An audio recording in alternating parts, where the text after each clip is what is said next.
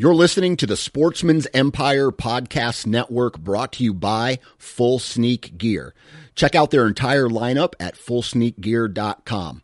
Also, be sure to check out our entire stable of podcasts at sportsmansempire.com.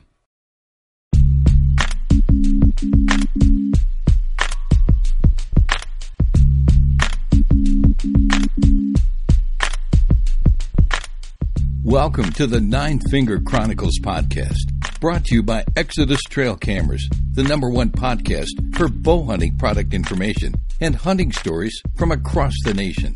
And now, here's your nine fingered host, Dan Johnson. All right, everybody, welcome back to the Nine Finger Chronicles podcast. Thank you very much for tuning in. My house just got a whole lot crazier. If you've uh, followed the podcast or the Nine Finger Chronicles on social media, then you know that this past weekend, uh, my wife gave birth to my second son, Knox, and uh, we are happy to say that everything went perfect. He's born healthy. He is happy. Um, the the brothers and sisters haven't rejected him yet. They think he's cute and adorable, but uh, you know that might all change when he's up at midnight screaming. so I am I am very very happy, and I just want to take this moment to to share a thought that I had this weekend when I was sitting there holding my my brand new uh, child, and I had a lot of people in the hunting community reach out to me and say, "Hey, man, you know whether they had their own thing going or they're just followers of the podcast, right? Uh, I had a lot of people reach out to me and say, you know, congratulate me, and I just want to say that a thank you to everybody who um, has reached out to me. Uh, thank you for uh, the congratulations. I really appreciate that, and I also want to say that it's one of those hunting when it, when you boil it down to the most common denominator, it revolves around people, right? And it's people that are the most important, not the activity of hunting itself, but for me, it's the people that I've met in the last 10 years where I've been involved in the hunting industry and involved in the hunting community. It's that makes all of this worthwhile, whether they're, you know, the owner of a company with a cool new product or they're just a regular Joe like me and you out there. Uh, that is what it's all about. And going in even a little deeper, you find that hunting is secondary in life, man the the products, the gear, the the strategy, the stories that that we talk about, they they they are secondary. And what I mean by that is family is the most important thing that you have. And I would be a fool to say that I would put all of this aside for my family, right? None of this really matters to me if I can't either share it with my family or friends or you know, if I had to choose, I'm obviously going to choose my family every time. And I think that's one thing that when it comes to big bucks, you know, everybody's so focused on the big racks and the hunting strategy and stuff like that. And just this weekend made me realize that as passionate as I am about the outdoors, hunting, fishing, camping, all that stuff, I am way more passionate about my family. And that's crazy to think and crazy to say because I'm really passionate about hunting and fishing in the outdoors and conservation. So just to let everybody out there know, man, when the season starts to rock and roll, we have to remember that we are putting some people on the on the sidelines. We're putting them on the back burner. Um, and if they don't know or don't understand, or you haven't done a good job to explain to them what your passion is, you have to also tell them that your passion is your family as well. Because, uh, you know, I wouldn't be where I'm at today without the love and support of my family. So uh, it's just something to think about, and I just wanted to get that off my chest. So, oh, it's shit's gonna get real here uh, in uh, in the next couple days with uh, the introduction. We we're we're home now, I'm obviously recording this podcast. Uh, my my kids have not yet gotten back to the uh, the house. They spent the weekend with grandma and grandpa, so we will see what it's going to be like. I think there's going to be a huge adjustment these first couple weeks with the the new baby, and then trying to show the attention to all of the uh, you know the rest of the kids. So I think uh, we're going to do a pretty good job at it. But today's podcast, we're going to be joined by Mike Tessitore, and he runs an organization called Hunters for Deer. And this is a really interesting organization that introduces landowners of properties in Long Island, New York, right? So when you think of Long Island, when I think of Long Island, New York, I don't think of, you know, awesome hunting for whitetails. But, you know, as Mike will explain in this podcast, it's a great place. There's lots of deer that need to be hunted, and his organization gathers hunters and introduces them basically to landowners to help with the overpopulation problem. It allows hunters who want to hunt properties to hunt, and it uh, helps some of the landowners uh, solve problems like uh, eating their expensive landscaping, destroying landscaping, getting hit by cars, all that stuff helps reduce the population, which is a good thing. So uh, Mike's going to get into that today, and uh, I'm very, I'm not really prepared for this podcast today. I'm trying to wing through it, get it done, so I can get, get out there and spend some time with my son. But uh, let's see. Who is the commercial today? Ripcord Arrow Rest. Now, I don't know if you guys have had the opportunity to go check out uh, Ripcord Arrow Rests, and uh, but I'm telling you, I'm telling you right now, th- their rests are badass, dude. Especially their new ones. Um, that when they started, you know, you draw back, and if you would let down the the rest would go down, right? They fixed that problem. And uh, not only did they fix that problem, you know, they have a whole bunch of new adjustments so you can basically micro tune your rest. So if you're one of those guys who likes to dig in as deep as possible into the tuning, you um, Ripcord now has a rest that does that. Um, and what else? Uh, made in America, owned by a veteran. Uh, the, and if you haven't had the opportunity to talk with anybody from Ripcord, these guys are just as hardcore and passionate about the outdoors as we are. So uh, it's something to th- take into consideration the next time you're looking for a product. If you're looking for something that's very well built, owned by someone who is passionate um, about the outdoors just like you, and uh, it's made in America. I think ripcordarrowrest.com is where you need to check that out. So, uh, and if you talk with any of them, tell them uh, Nine Finger Chronicles sent you. Other than that, guys, we have so much to talk about in today's podcast, and we're going to get started right now. So here is Mike Tessitore from Hunters for Deer. All right, on the phone with me right now, Mr. Mike Tessitore. How you doing today, Mike? Excellent, excellent. Thanks, Dan, for having me on. Yeah, appreciate you taking time to come on. I think what we're going to do today is we're going to start off right off the bat. Where do you live, and what do you do for a living?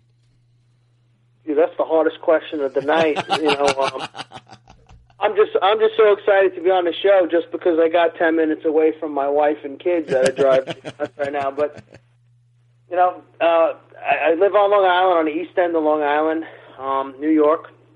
Um, I work as a police constable in a sleepy little village on Dune Road, um, and I have a nuisance wildlife control business. Um, a lot of you guys out west call them WCOs. We call them NUCOs on the East Coast, and uh, we keep pretty busy. Gotcha.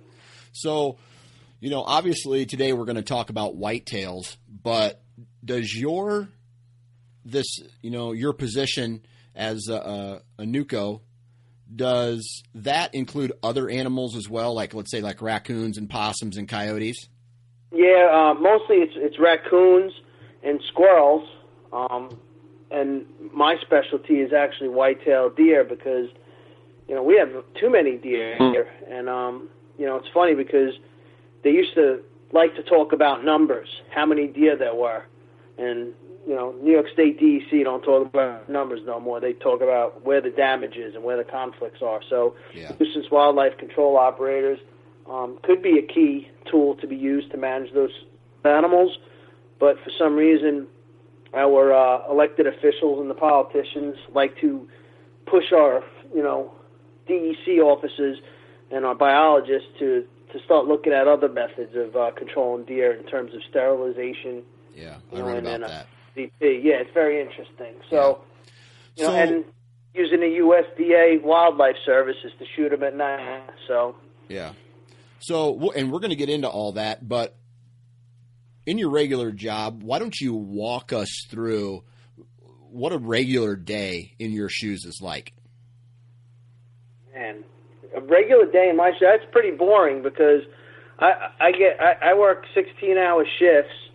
I work uh, four to uh, eight in the morning, 4 p.m. 1600 to 0800 hours, uh, two days, and then I do a four to 12. Um, so outside of that, it's all about deer. Um, even when I'm at work, it's still about deer. And uh, we we start our program that I run um, March 1st, and we go to January 31st and February. I take some time off, but 24/7, it's about you know getting new spots, finding the right hunters, you know, and, and managing our properties. Yeah, yeah, and that's what uh, we're actually going to be talking about today. Is this little organization that you started called Hunters for Deer, uh, based out of Long Island? Why don't you tell us what Hunters for Deer is? All right. Well, we started out about four years ago, and it was just you know a bunch of guys, and we we started out as an LLC because we we couldn't get much money. As as most guys know, you know all the money's really with the duck hunters. You know, big game hunters don't like to uh, to part with their cash unless they uh, are buying those those new uh, bows. You know, Right. And uh, we had an issue where we had the USDA getting access to some federal grant money that was getting tossed over to the Long Island Farm Bureau to take to kill deer using the federal government, Uni- uh, USDA Wildlife Services. So you know, if you, if you read, you know, there's, there's a book called uh, Nature Wars by Jim Sterba. Excellent book. Anyone that uh, you know is a deer nerd like me, um, should read that book because it, it always tells you how whenever the USDA come to town and start sniping deer, 'cause there's too many of them, you'll see hunters and wildlife activists and animal activists start holding hands, being kumbaya, you know, and it's that typical, the enemy of my enemy is my friend, you know Right. and uh, we we had the same same thing happen out here. We we you know we had a bunch of hunters that weren't happy and said, "Hey, hunters can do a better job and it's for free," you know. Right. And uh, we had White Buffalo get involved with Dr. Anthony DeNicola, and he's giving advice and talking to municipalities, and you know he likes to push his sterilization programs where they uh, do ovariectomies. They they they tranquilize the does. They grab them and bring them to a makeshift hospital, which is usually like, usually like a shed, a storage shed, where you know maybe the highway department used it to to keep some some uh, salt and shovels or something, you know. Right. And then they uh, rip the ovaries out, sew the the deer back up, put big giant tag tags in its ears, and and they let him go.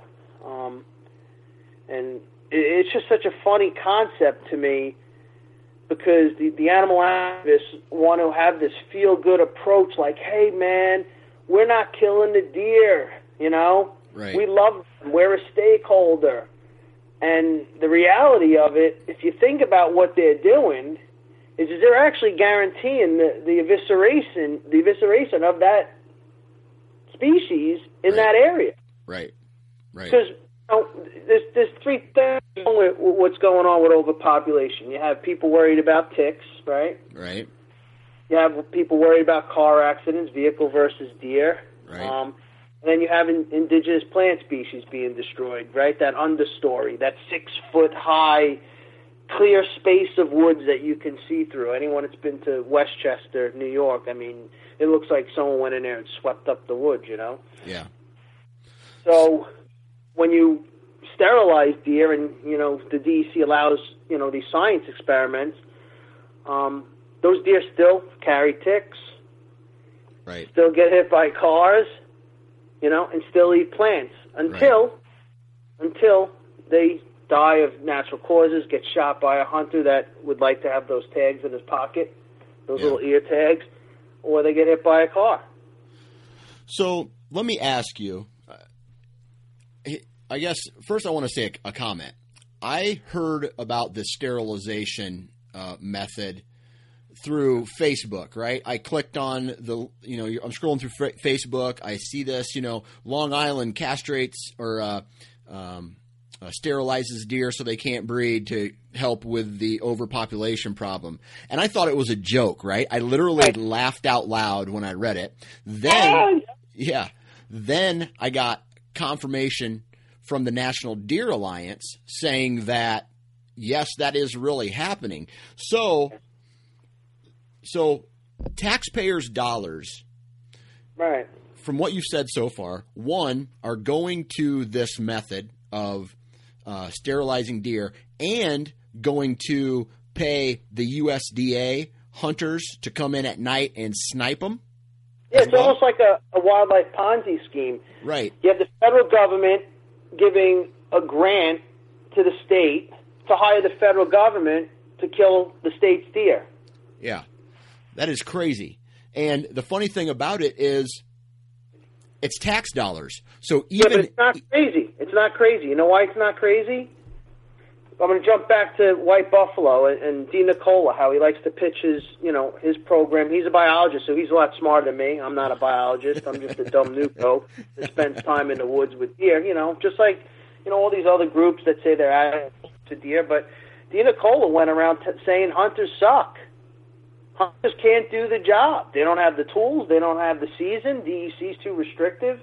Um, we lobbied. We had a 500 foot setback for, for archery four years ago. We lobbied our butts off. We went to Albany, and and you know we had some townships that were trying for four years to try to get the season to be extended during the early shotgun hunt, so that you know because here you have to you have to be at 10 acres with a shotgun. So they they wanted to, we got we were able to keep bow hunting longer, and we were able to get a 150 foot setback. I mean, there's states a zero foot setback. So you can have a cul-de-sac with five homes, and one house that doesn't want hunting can end the other four from having it just Right. with a setback. If it's 500 feet, you know, once it was reduced to 150, I think the numbers like it opened up 60% more land. Yeah. Yeah. So in a way, even if they even if you're an anti-hunter, you're still paying taxes. So indirectly, you're still supporting the the the killing of deer. Right. Absolutely. Crazy, right? That's you know nuts. what? They're like putting up their little signs. You know, they'll, they'll, they'll, the antis like to spend you know billions of dollars on on roadside signs. You know, with with, with fur coats. But how much money do they put towards conservation anyway? Right. None. Zero. Yeah. So you know. so let's talk about people's views on deer in general out in Long Island. All right. So I live in Iowa, right? Um, I think of Long Island as one giant uh, suburb. Is that? I mean, is that at all accurate? You know, it's funny. I, I property upstate and upstate New York, um, in Coventry, and uh, all my friends up there, you know, say that we're city folk. Yeah. You drive, you drive to where I live. It's all beaches and, and potato fields. Okay. Okay. Um, but we have small, smaller properties. You know, some some of our properties are quarter acre properties, and they're all on top of each other. yeah. So if you want to really effectuate a hunting program in a residential area like that, you know, you got to pull those properties together and get get get consent from all those those houses. What's unique about the end of Long Island is is that we have five eastern townships, and and pretty much hunting on Long Island is only in Suffolk County. So we're not hunting in Queens. The, Ma- Manhattan's you know almost two hours from where I live. okay. Um, so those five eastern townships, whenever a property is bought, the buyer pays a two percent tax to go into the community preservation fund, which preserves land. And just like that movie Over the Hedge, you know, you have these developments and you have these swaths of, of woodlots in between them where backyards meet and there's that little preserved area. And, you know, the antis love to say how we overbuilt. We, we might have overbuilt. And, you know, we took away deer habitat. And that, you know, going back to that Jim Sterba book, Nature Wars, you know, it, it, that's just bullshit because we didn't we didn't ruin their habitat. We didn't take away that. We enhanced their habitat because we started putting things in there that they like to eat. And you know, in the 1500s, you know, when we first settled this this land, the only way people were able to settle in this country were through beaver lots and, and, and Indian clear cuts. Yeah. It would take you know four days just to walk, you know, not even a mile, you know. Yeah. And um, when when we put in our our little suburbs, right? And deer, guess what? Hey, you know what deer are? You gonna hear this? You, you never heard this one before, but you know they're creatures of the edge, right? Right. So, you know, a lot of guys say, "Hey, that's not hunting, man. I'm a big woods hunter, and you know, hunting in someone's yard and at that place, that you know, that's that's not really for me." And you know, you guys don't hunt. You guys shoot backyard bucks. And I said, "Well, I don't shoot really backyard bucks. I think I shot like um 26 does last year. I think I only shot I shot two bucks last year. The year before, I only shot one. Yeah. I shot 20 something does that that first year. But you know, this is the scenario that that that we have here. You have salt marshes, right? Deer like to bed on the on the on the shorelines. That's how they traverse. That we we have deer now that are going into Nassau County, 35 miles from Manhattan. Um, so it, it's it is a suburban, you know, hunting experience, Right. and and successful and proficient bow hunters are in need.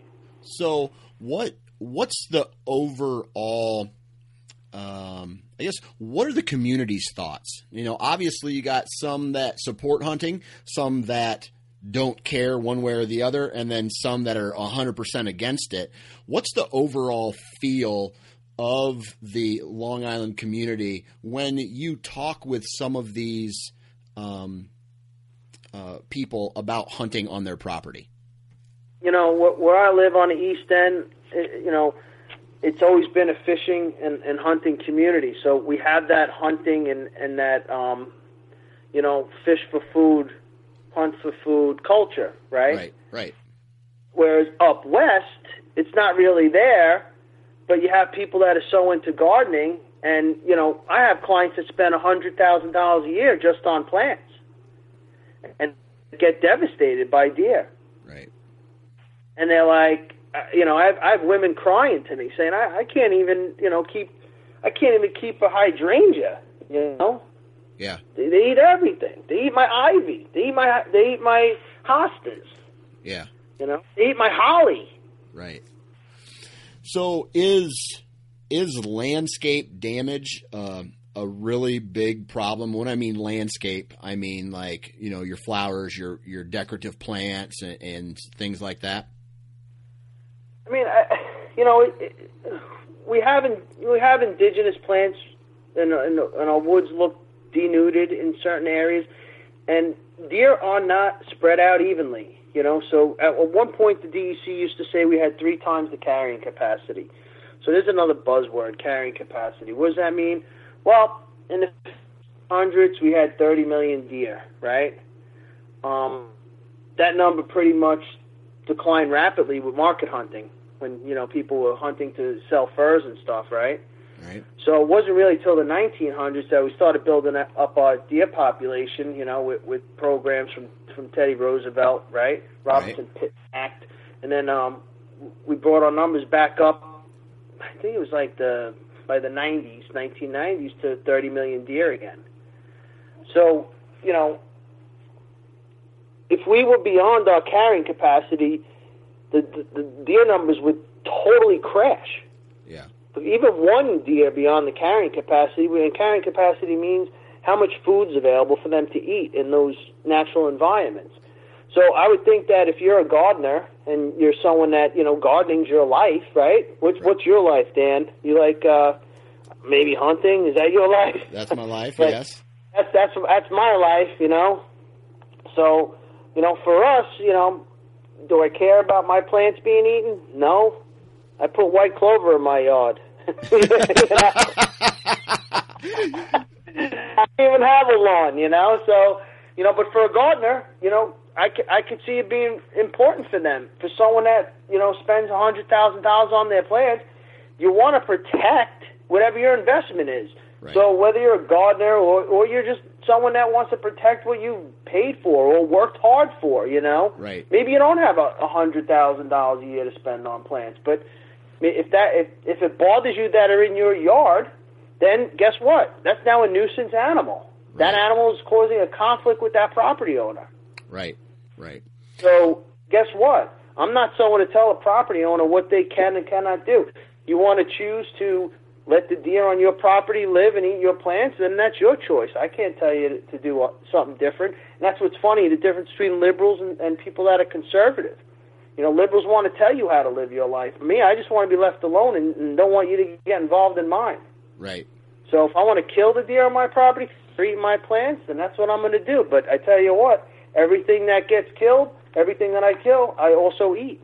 Right. Right. And that that's one of the things that when you when you start looking at managing deer as a resource and changing hunting and not looking at hunting as just a man is a recreational tool, right? You know, we all look at hunting as recreation, you know. Oh, I love being out in the eat this tree and smell and watching the leaves fall. Long Island really, it's now a management tool, so hunters are really transitioning from the way they would hunt. Does are bait, right? We don't shoot those does. You know, we're gonna wait for the bucks, but now you got to shoot those does on Long Island. Why? Because they compete with the food for the bucks. So any of those plants that are in those yards and the, and the does eat all those plants, then your bucks aren't going to be healthy. Right. Right. So, getting back to Hunters for Deer, the organization, how does it work? How does your organization connect with the property owner to allow someone from your organization to hunt on their property? How does that work? Well, originally, originally, how it was supposed to work um, was is when we started seeing the issues and saying, "Wow, sounds like there's a lot of people that would probably support hunting," you know, um, but they didn't know how to find a hunter. You know, maybe their cousin didn't hunt. Maybe they didn't have a nephew that hunted, right? Maybe Right. they, they didn't have a neighbor that hunted. You know, what you see around here a lot is, you know, you'll have like five or six families lock up all the good farms, and they just strictly trophy hunt. And then the farmers get pissed because they get nuisance tags, and they're not shooting any deer, you know, unless they have antlers. Right. So, so you know, our program started out with you know we'll, find property owners that are interested in having a hunter on their property, and what we're going to do to make sure that they're comfortable with that hunter is give them one person to answer to. So you know, you could call me the deer manager, right? Right. Uh, but really, I'm the hunter manager because managing the hunters is four cornerstones of deer management, and hunter management, I would say, is the hardest. Right. Um, you have deer deer management, hunter management, um, you know, herd herd management, habitat, and uh, herd monitoring. And um, I'd say hunter management's the hardest. So you got to vet your hunters, do a background check, pay that thirty five dollars, right? Right. make sure they're not a pedophile or a burglar. Those are the two worst things to have someone within 150 feet of a setback, especially Right. when someone's one hunting on their property, but the neighbor next door wants it because the neighbor that doesn't want it is feeding them every day because they love watching those deer. And we vet them, we provide them with insurance, although they are protected under New York State General Obligations Law, which says that any recreational activity happening on someone's property and they get hurt, they homeowners indemnified. We take it a step further. We insure our hunter and we have them sign an indemnity waiver. Because most people aren't worried about losing the, the lawsuit, they're worried about defending against it and paying for it, right? Right. Right. Right. So we do. We vet our guys, we insure them, and we proficiency test them. How do we do that? Well, you know, we try to push our guys to only take 20 yard shots, broadside, quarter, and away. Those are the most effective ways to double lung a deer. Um, we we do six shots from a ground blind, 20 yards broadside, six shots from a tree stand, uh, 20 yards broadside, and only one arrow out of the 12 can be out of the vitals. I have 12 um, level two U.S. archery instructors in the group. I have 42 NUCOs, nuisance wildlife control operators in a group. I have one, two master um, New York State DEC um, educational uh, teachers in the group that give the courses for, for Hunters Ed. Right. And we have several uh, regular, uh, you know, certified people that can give the course, as well as we have um, Jake, who is a, a New York State licensed tracking dog with his, his handler, Kelvin. Nice.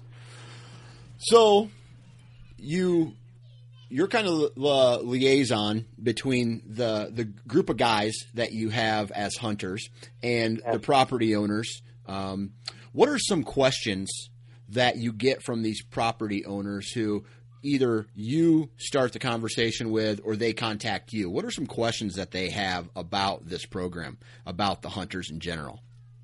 You know, a lot of times, you know, one of the things that the property owners are very concerned with is you're not going to have, you know, a hundred guys on my property, are you? Because I have a hundred guys in our organization. Um, and they, they, they worry about having a hundred guys. They think, wow, you're such a large organization. A hundred aren't going to be here. And I say, no, they're not going to be there on the same day.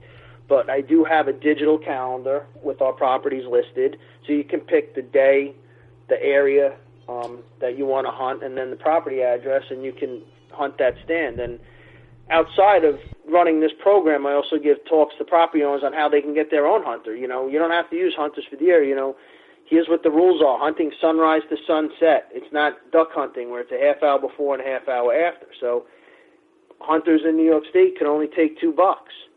They also can't consign those buck tags, so they can't use their wives' buck tags, and you see a lot of that. You know, you see guys who go into taxidermists; they're coming out with four four bucks every year, and that's all great. You know, when deer are born, 50% of those, 50% are bucks. But the problem is, is in overpopulation areas where there's been strictly hunting as a management tool, you know, and we're only targeting bucks, and 3,000 bucks are killed in an area that hmm. have 30,000, and that's only 10% of the herd, and you want to reduce the number, you got to kill 20 to 30%. So right. guess what? You got to shoot more does.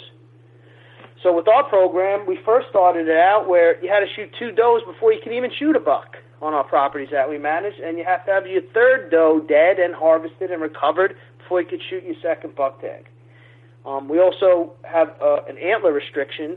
Um, it used to be an eight point or better. We now change that to four on one side, and that guarantees that the reason why we're shooting all these does and, and we're reducing the numbers, we're trying to silence that squeaky wheel, right? You right. have these property owners that are complaining there's too many deer, but at the same time, we want to protect our interests in state land properties.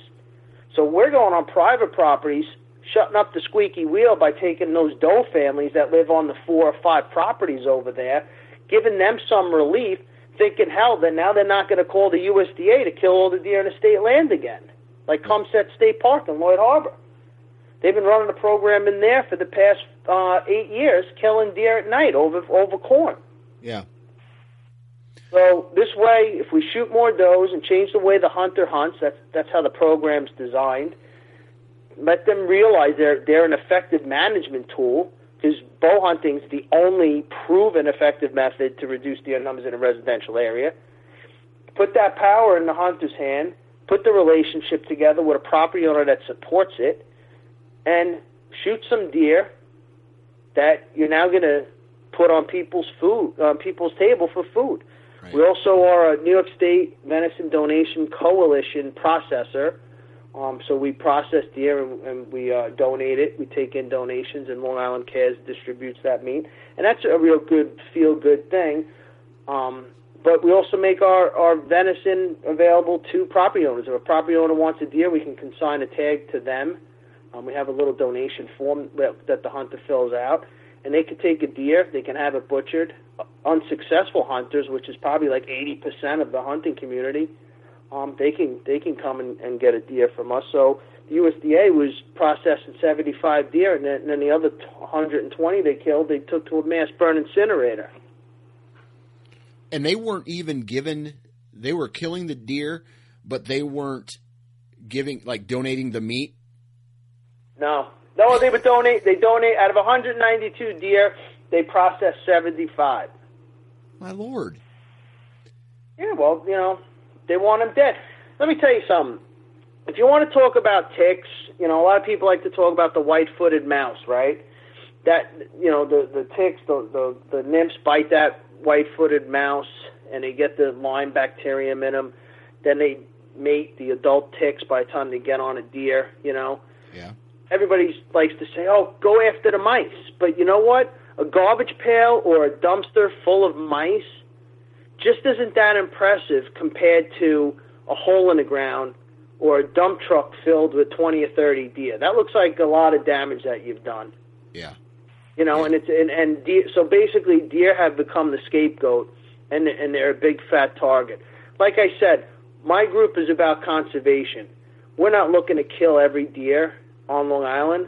We're looking to shut up the people that are complaining about them by removing them from their yard where they come into conflict with people. If I can do that, then I can protect the state land hunting opportunities for the hunters that don't participate in my program. Right. Right. So it's kind you you you are in a way giving guys like yourself an opportunity to hunt as well as shutting people up that complain so loudly it brings in you know dumbass dumbasses who think that you know taking the ovaries out of does and uh, all these you know and you know bringing the USDA in which your tax dollars are paying for anyway uh, Right. is a is a viable you know is is a viable solution to the problem. Now the question is, you have a hundred guys for you, you know that that work for or that are in this organization. How many Yeah. deer did you kill last year total? 440. Forty out of a hundred guys. 440 Oh, 440. Okay, in an area that only killed 3,000. okay. So We're responsible for 11, 12% of the deer take in Suffolk County as a group. And let me tell you something 100 guys don't kill all those deer. I'd say my numbers are probably closer to 36 guys killed all those deer. okay, and I have a guy that killed 36 deer last year.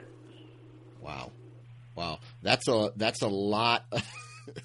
that's a lot of deer. Holy cow, thirty six. And, that, and, and 35 of those were does. Wow, wow. And Now- the one deer he shoot was a 150. Okay, so he he got a 150 class buck, but he killed 35 does. Whereas every other group, you know, it's funny since I started this. There's guys that that that that have started their own groups, right? And they like to tout the things that we do. We're we're a registered 501c3 that is a federally recognized and a state nonprofit. Um, some guys that's that were in our group learned our tactics and they say they're a not-profit organization also, but they're a 501c7, which is a club. Big Right. difference when someone wants to give you money and think they're getting a write-off, and then they can't get the write-off when you're a C7. You know, Right, right, makes sense. Do, doing what we do, you know, when you add it all up, it sounds like a great program, but but we've made a lot of enemies um, with anti-hunters, um, and we made a lot of enemies with trophy hunters. We we I get in the past two years we've had more problems with, with other hunters and the jealousy about access, you know, because they're in these little honey holes that we're starting to get permission to hunt. You know, and they they like to pretend that they're walking around in their buckskins with their traditional bow up in Saskatchewan stalking this deer. Meanwhile, they shot that backyard buck. Yeah, right. And they're they're hunting the same way that you are, except they're not killing the does to to help with that pop that population decrease. No, but they're using every line that we use, and they, they're throwing every line of shit out there, and they say they're insured, and they say that that they're they're background checked. I got a guy recently that hung a stand on a property that that we hunted on last year, and we were hunting on this year, and the property owner just wants deer dead. He said, "Hey, the more the merrier, right?" And I said, "No, I don't know that guy. I can't have that guy stand next to mine." And I find out who it is, and I know, and the guy's a convicted felon. Oh wow. So how do I deal with that with my property owner when I, you know, so you don't want to put that property owner in a bad place. You know, you want Right. to, the property owners don't need the aggravation because guess what? Then they're just going to shut it down. They're not going to allow hunting. Yeah. But what we're seeing a lot is guys that hunt are starting to target our property owners because they know it's a target rich environment. It's a property owner that is has a positive feel for hunting. He accepts it. He'll he'll have a hunter on a property.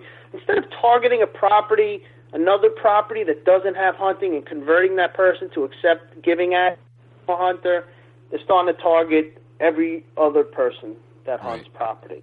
Right. So when you want to play in that pool, you know, I'm just going to tell my property owner, hey, I don't, you know, I'll hunt your property, but if stuff gets stolen, I would check that guy that can vote out first. Right. Right. You know what I mean? Yeah. Check that guy and ask him why he can't vote. That's.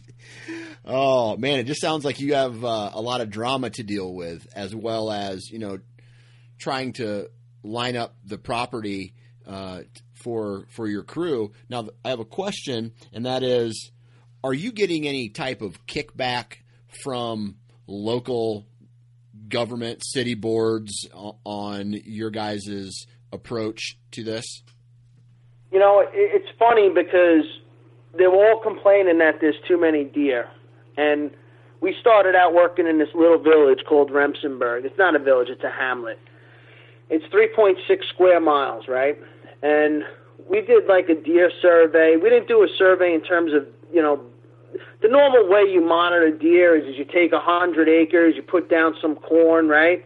And you go to another, every hundred acres you throw down a camera and you do a 10 day camera sur- survey. We can't do that here. You can't bait deer on, on Long Island. We're an island. Imagine CWD spread out on an island. Yeah. All the deer would be dead. But what's what's screwed up is the DEC is allowing four poster program, which is used with whole kernel corn, clean corn, with uh, permethrin on these rollers. So when a deer puts its head in, it gets permethrin put on its neck, so it kills the ticks. You know, you, you all use soyas, I bet. You, or you no, you're from the Midwest, so you don't have no ticks out there, right? You just got those sheep kids. Oh Right? no, we got ticks. We got ticks all over Iowa. Oh, all right. Because out here, you know, I, I always thought it was just like a, a you have a humid area with leafy material where where all these ticks were. So, what do you have? You have black-legged ticks over there? Lone star ticks. What do you got? Well, I think I'm not sure the the scientific name, but we have deer ticks and we have, uh, and those are the ones that carry the Lyme disease, and then we have the wood ticks. They're- okay, they're bigger. it- it's interesting because they have this four posters program, and and that's used with corn. You know, everyone knows CWD is is transferred through saliva. So here's an area that they that you know they allow Shelter Island, uh, which is like a little island off of um, it's just north of North Haven. It's in between the, the the forks of Long Island, and they were big into this four poster program. But other animals go to that as well. You know, you have you have uh, raccoons and stuff like that. But um, so you got baiting over there. You got baiting with the USDA putting out piles. You know, it's just uh, it's a corn-friendly environment except for hunting. Right. So, how successful is the USDA versus your method? The USDA, man, they basically it's like it costs them fourteen hundred and ninety-two dollars to kill a deer. It costs the USDA taxpayer dollars fourteen hundred dollars per deer. Yeah, yeah. Yeah, because they got to buy corn. They they put their guys in the stand. They put the stands up. Now with our organization, you know, we pay for our stands. We pay for our own equipment. You would think the municipalities would be kissing our asses and saying these guys are great. Two years ago, we went to the town of Huntington, which never they didn't allow hunting any any bow hunting in the town of Huntington. Um, we got that opened up so that these the folks in Eaton's Neck can have a hunting program.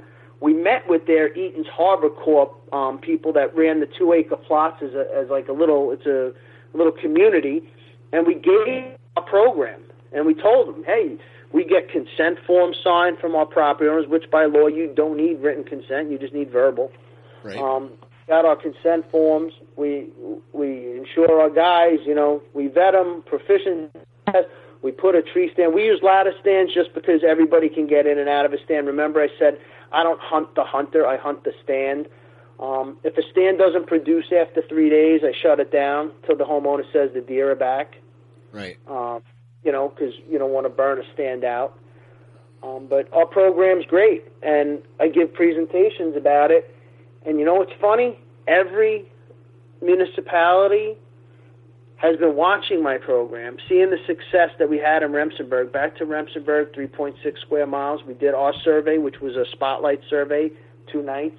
We, we estimated 340 deer in that area. First year we ran our program, we shot 71 does and two bucks. Okay. Second, second year we shot 38 deer. Third year we shot 34, 35 deer. So the number kind of leveled out, right? Because, because you know, now we're basically brought that number down drastically. Yeah. And then you have the antis that'll tell you, oh, they're just doing that so they can have a compensatory rebound effect. And now these does are going to have three or four babies each. so they obviously don't know anything. No, no, no, no. They watch a lot of TV too. Yeah. But our program was so successful with Remsenburg that you know we started out I think with maybe 40 properties in there. Now now we have pretty much 80% support from the community. You know, back to what you said because I'm never good at um, finishing a sentence or a thought because I always bound, I have ADHD, so I'm I'm kind of hard to track. So, but I always circle back. Right. You know, I always right. You know, and and as you have communities, you know, some people want hunting, some people don't.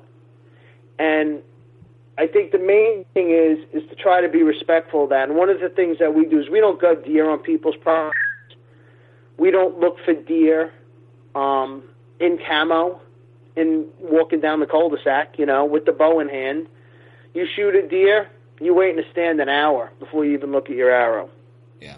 You get down, you look at your arrow, you know, you got a double lung shot, you, you know, you can go grab it. But if if you got a bad hit, we make our guys go back to the car and, and get dressed in regular clothes. You know what I mean? And then walk around. You don't want to rub it in people's faces either. So you got to work inconspicuously and, and respect property owner rights. I think that's one of the, the most important things with running a successful program. But as we've been doing this for four years and we have a 100 guys and 20 leave and then 30 leave the next year and 20 leave, we're always replacing, backfilling. I'll take a new hunter all day long because I know I can train him to be the best residential, you know, bow hunter there is because I'm going to teach him how to shoot. Right. I'm going to teach him how to be successful in recovery. And we got each guy has 99 guys to help him track. You know, Yeah. we, we work as a team. You know, all, my guys don't get jealous of each other. Right. My guys don't put trail cams on the properties and then say, "You shot my deer. I got Yeah. it on my camera." Yeah. You know, I hate that. Yeah. Don't you hate that? These guys with trail cameras, they have a deer on trail camera. That's their deer. This is my hit list buck. Yeah. I have Guess a what? That hit list of yours just came from your neighbor's property due to dispersal. right. So all the bucks on your property will be going over to him by October uh, 22nd too. You know, right. Right. Yeah. you're passing the buck along. That's where that came from. Yeah. Dispersal. So you you mentioned that you have a large number of guys leaving as well uh, every year. I would think that in a high population like Long Island, a higher population, and it being hard to find uh, property by knocking on doors, I would I figure that an organization like yours, guys would want to flock to, and and because it's they don't have to take that step of going and finding land. You have an organization that will provide it to you. Why do guys leave your organization? Well, you know, everybody, not every group is for every person. Right. Not every hunter wants to go in a stand and if a 160 buck walks right in front of him and he can't shoot it because he didn't shoot his two does, they don't like that. So outside of New York State, you know, hunting regulations, we have our own rules and procedures. Yeah. And um, it's important with every group. And, you know, we've modified our program pretty much, you know, every year we try to conform to the best practices. Um, like this year, what we did was is we said, hey, it doesn't work. You know, you still got to shoot bucks too. You know, Yeah. sometimes we'll have a property where we see, you know, some some some really crazy big bucks where, maybe their antlers are, aren't that great, and they don't they don't meet an eight point, but you know that's an eight and a half year old buck on that property. So I'll say, who wants to take this buck that we've been seeing? And one of my guys said, I'll do it. And he shot a, a nine and a half year old spike. so again, my goal with my guys is shoot more does and shoot mature deer. Right. When my so when I heard he shot that deer, he called me so excited. He's like, "You you're not going to believe how big this deer is." And I said, "Well, lay down next to it and take a picture of it." so he lay down on the ground and they took a picture. That deer from head to toe was bigger than my guy. Wow, that's nuts. And uh, it, it's it's you know we have a fun time, but every group's not for everybody. So guys form their own group.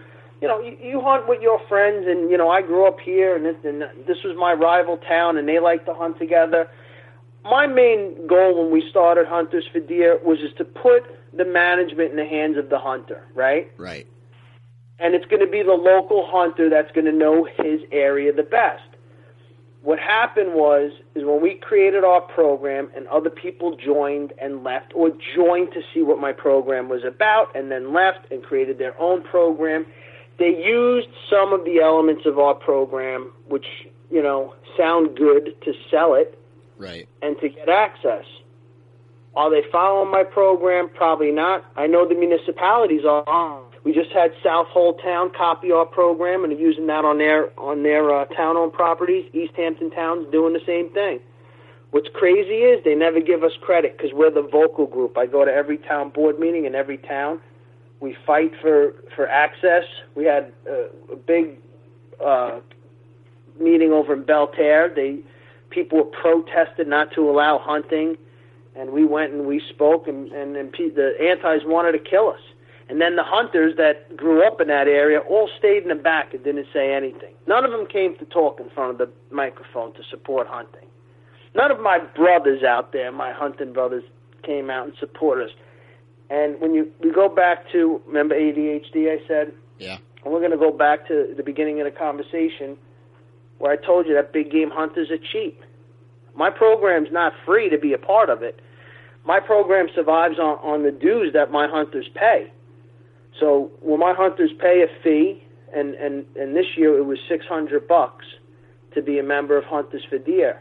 And that money goes towards the insurance policies that we carry. We have a, a seven acre horse farm. We have an 18 foot by 8 foot refrigeration cooler that we store our deer in that has a winch. We have our own butcher shop. We do $10,000 in mailings to solicit property every year.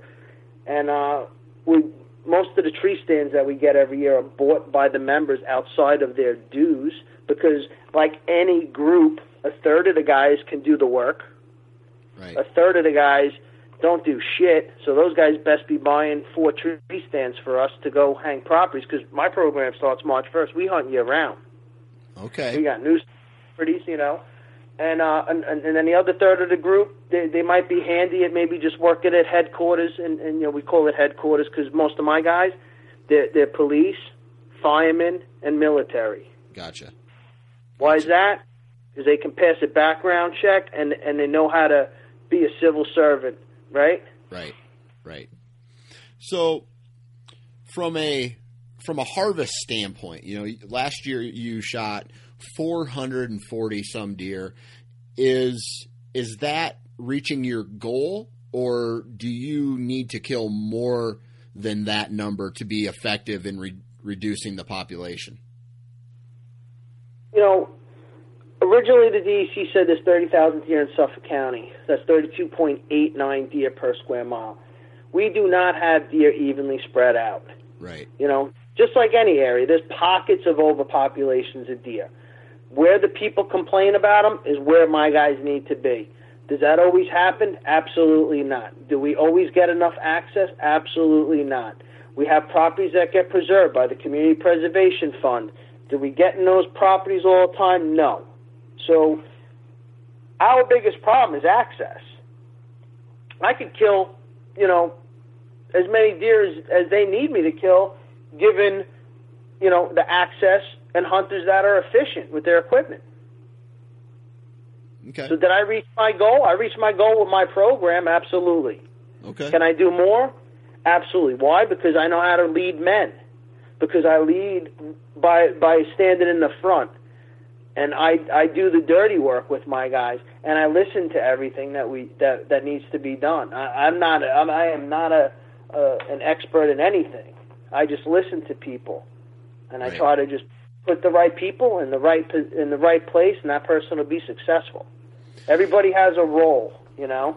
Some Right. people are better at, better at, at, at hunting, you know, deep wood properties. Some people are better in the thicket. Some people feel more comfortable standing next to, you know, a, a child's play set. You know, everybody has their own comfort level, and if you can keep keep everybody happy, because there's a balance between property owners and hunters too now.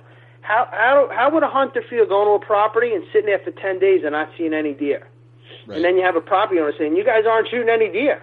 Well, that's because they're only moving at night on your property. right. You know, and then the property owner's mad and they say, "Oh, those guys don't do anything." Well, I can only shoot sunrise to sunset, ma'am. You know, Yeah. Your this program's free to you. Yeah. You know, that's our equipment. That's our thirty dollar arrow in the ground. You know, Yeah. Yeah. so hunting's not cheap. right. Right. And like I said, our our program is is 100% supported by our hunters. Yeah, we get a couple of donations every year. It don't amount to less. That it doesn't amount to more than a thousand dollars. That usually goes towards tree stands. Now I got a question for you. Have you guys approached the government and saying because you know, especially with military uh, or security or, or I mean any anywhere they the government hires third party, uh, you know, cons- quote unquote consultants all the time to do work. Why can't you approach the government, or maybe you already have, and said, you know what? It's currently costing you fourteen hundred dollars to kill a deer. How about this? How about you don't pay me anything up front, but for every deer that I kill, you pay me two hundred dollars or something like that. Yeah, I'm already convinced my guys that hunt to be able to pay six hundred dollars a year to have access and to have, be a part of this program. Right. What you're talking about is is logic and dealing with the. so, you know, that's never going to happen. And and and be, being a conservative, I really want less government. Let them keep keep screwing shit up because you know what? There's only going to keep more deer for me and, and, and, and my organization to keep getting access to properties. And eventually we're going to start getting access to those state parks that have been closed to hunters for all these years because they can't possibly put enough freaking corn down to shoot deer at night with rifles. Right. Right. They don't have. I mean, everyone knows it's it's it's the lone local hunter that's the deadliest. They know every deer in their area, right? So here you have a big organization, right, like ours, like Hunters for Deer, and we know all of these areas. We talk to the homeowners. USDA is not doing that. They just go and oh, well, we got permission over here. We're going to throw down some corn and we're going to shoot some deer. You don't always have access to every spot, and all those little sanctuary spots. You know, it's just like how we why we extended the hunting season for archery during that special shotgun season we have. Special shotgun season is January 1st to January 31st, right? It used to be Monday to Friday only. We got that to be through the weekend. Then we got archery to be uh, permitted during that time. Why? Because now you can have an archery hunter or a bow hunter in a two-acre woodlot across from the 70 acres where there's, you know, one guy. Even though they, they seven guys, they only let one guy go in there who pushes all the deer into the two-acre lot. And there's that bow hunter with you know some of the biggest deer he's ever shot. You know why? Because he shot a shitload of does in October, and then he waited till the deer was starving and, and then moving into those yards by the two acre lot to shoot those big bucks. Yeah, they weren't two hundred pound deer, but they were definitely one fifties and one sixties. Yeah. Yeah. Man, that's it just this whole, you know, urban hunting. I've never done it before. It, and, it, and it seems very foreign to me, but you know, obviously it's for guys who want to hunt and especially an organization like what you have, it almost seems like a no-brainer to be a part of it, you know. Even even paying $600 a, a year in an area where hunting access is so limited just because of high numbers of people, that right there is almost like the same as paying for a lease. You know what I mean? Right. Yeah, yeah, no doubt, no doubt. And and you know it's funny because you know people don't you know realize we have a 123 day season. Yeah. October 1st to January 31st. Right. Not to mention on nuisance tags. So after January 31st, I could throw down some corn as long as it's 500 feet from a roadway on on our nuisance properties, and we can we can shoot over bait until the end of March. Right. And that's when we start getting into shooting those pregnant deer, don't we? Yeah. Yeah. Absolutely. that, you know, and people are like, "Whoa, those deer are pregnant." Well, those deer get pregnant, you know, in October too. So, Right, right. So, just driving through some of these areas, I mean, obviously there's a severe overpopulation of deer. Are you seeing, like, I just remember, I think it was, I go out to uh, eastern Pennsylvania every once in a while, and I remember driving through Valley Forge, uh, that uh, state park that's uh, Right. that's over there by uh, west of Philadelphia, over by King of Prussia, and I can remember just seeing hundreds and hundreds of deer throughout this entire area, and exactly what you mentioned. It's like this five to six foot and down was gone in in the Right. timber because of your guys's. And, and it's almost like you guys have an uphill battle to climb every year to control this because, as we know, the politics in deer hunting is ridiculous. The antis can can fight us. They could they get one person that lives in in the area that wants to open up hunting that that donated to HSUS or PETA, and they pen a letter under that person's name, and then they fill the freaking auditorium with people that don't even live there that are also members of of you know HSUS. what's so- H, what's HSUS? Humane Society United States. Gotcha. Oh, you know who they are? They're the ones that own the patent to PZP, which is the sterilization vaccine that they use that they use on deer next, Yeah, which is a pig-based protein or something. yeah. So they're making money off using that Right. injection. Yep. And then we have the guys that work at town hall that run co- that are in code enforcement that are big trophy hunters. You know that bring their bow to work. You know those guys, and um, they don't want us in their honey holes. Yeah. You know, so the politics of access and deer hunting is, is pretty disgusting because, like you said, we've already proven that we have a successful and effective program. We proved the DEC's, you know, management plan that hunting is the only effective tool to manage, you know, deer population numbers. Right. Right. You know, can't you know these people that say, "Oh, if we had wolves and coyotes and cougars out here, we'd have less deer." It's because we don't have that stuff that we have the problem and, and we overbuilt.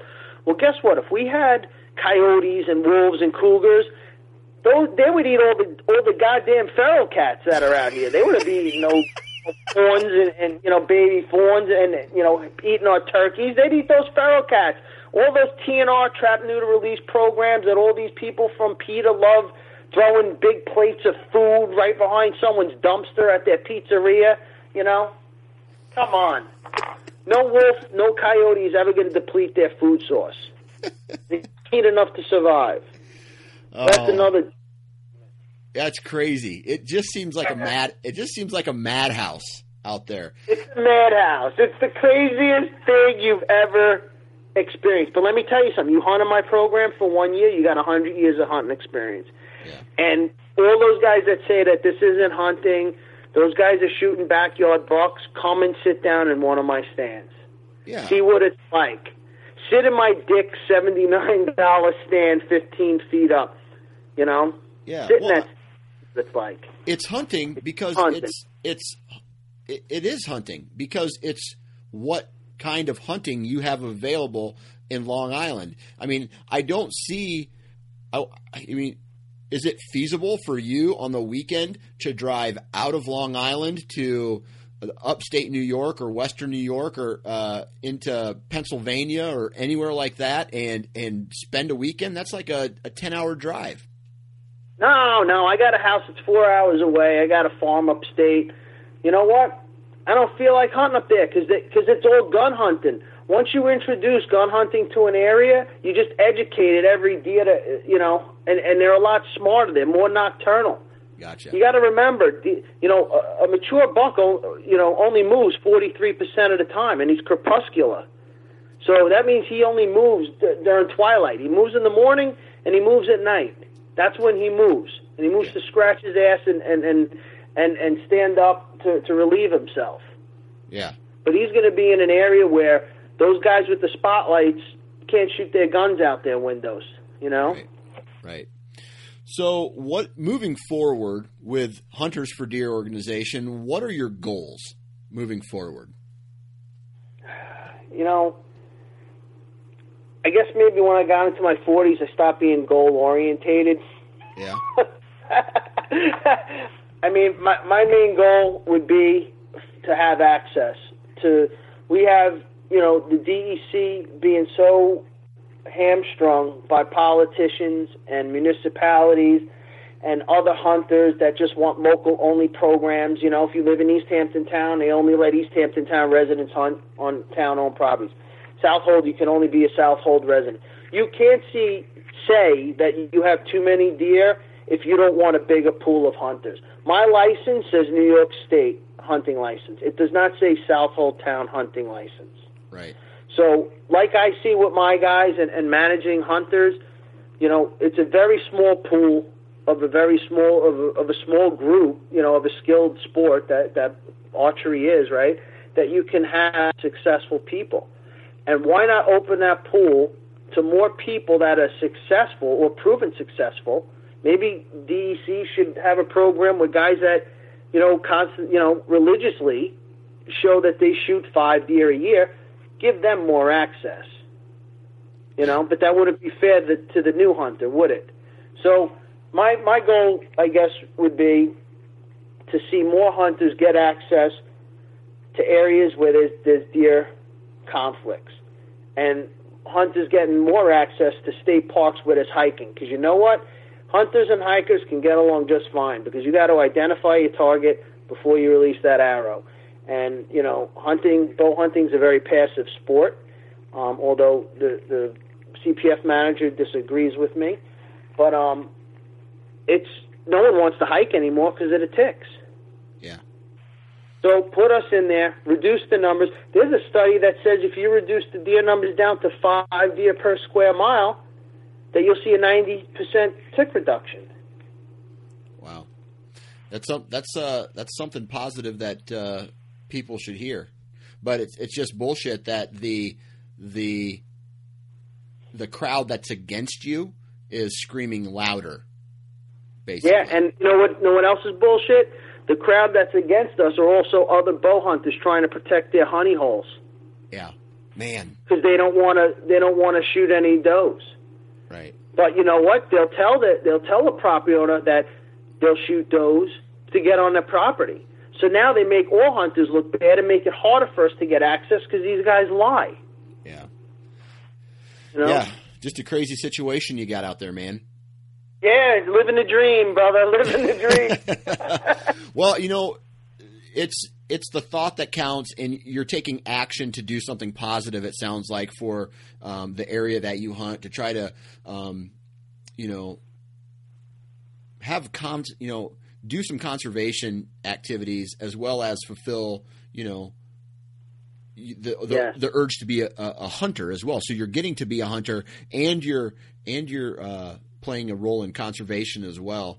And I think that you know, if obviously, like you said, politics and uh, individuals in general may not agree with it or don't see eye to eye with you. I think that if if you continue to do what you're doing and show results, that there's going to be a time when it becomes a no brainer for you know a uh, municipality or landowners to just accept you with open arms. Yeah, no, that's it. And and to to go back to the beginning of the conversation, this whole thing started where farmers got a grant to have deer killed. But yet, if you go knock on a farmer's door to ask for permission out here, they're going to say no hmm. because they have a family that's been hunting their farm for a hundred years, or they have someone who paid to lease the farm, you know, to to to run a business, and they're not shooting the does, but they need those does killed, don't they? They need those deer killed, Right. but they don't want to give access to a guy that knocks on the door.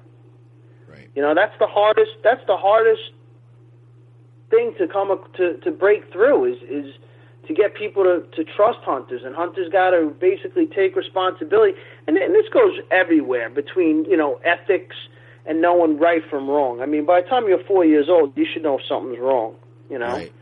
and you know, I, we just we just heard you know the President Trump say you know in, in one of his speeches re- recently, you know, he doesn't just make a decision based on party affiliation. He, he makes a decision based on right or wrong. And uh, you know, I'm that type of person too. You know, and and being an honest, good person, you know, God fearing person.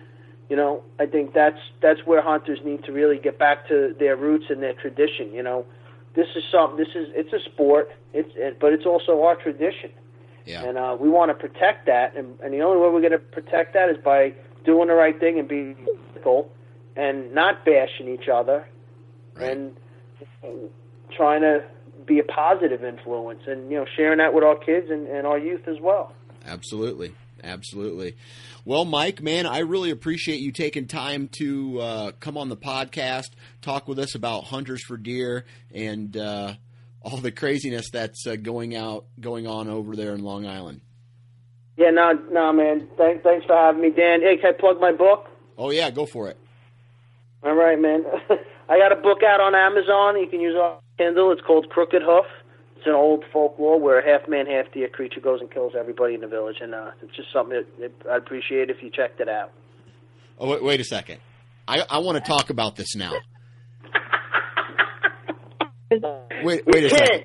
Of the show. No, wait, wait, wait, wait, wait, wait, wait. It's not the end of the show. I'm in charge.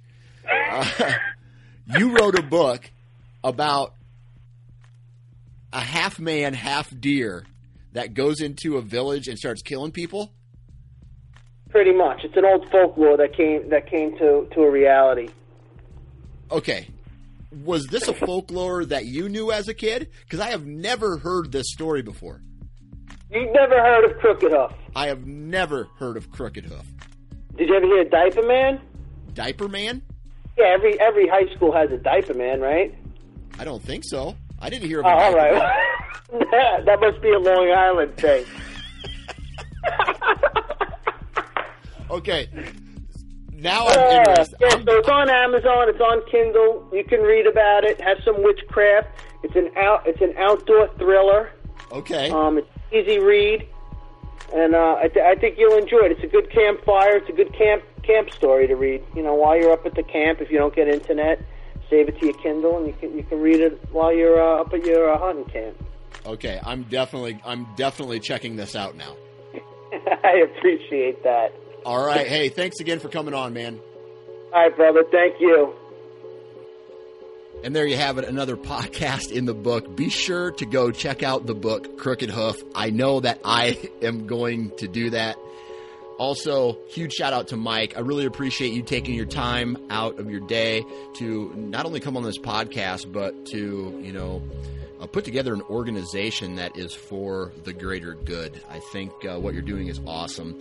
Uh, huge shout out to all the partners of the podcast Deer Lab, Ripcord, Exodus, Wasp, Gearhead, Ozonics, Lone Wolf, and Big Horn Outfitters. I really appreciate the support I get from those guys. So if you're looking for some kick-ass products, please go check out the people who support this, po- the companies that support this podcast. Uh, other than that, check me out on Instagram, Twitter, Facebook, and go to iTunes, leave a review, let me know what you think there. Make sure you are subscribing to this podcast wherever it is that you're listening uh, to it or getting this podcast. Please hit the subscribe button. Uh, I think what that does is it automatically comes to your location. I know a lot of people use the Apple or iTunes uh, app for that.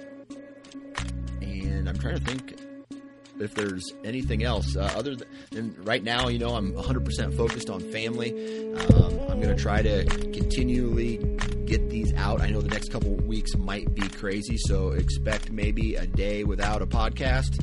Um, but I'm going to grind as hard as I can to not only fulfill the duties of a husband and father, but fulfill the duties of putting out a badass podcast as well. Um, I think that's it, guys. So um, we all know to wear our damn safety harness, but as the hunting season starts to rock and roll, remember, um, family should come first.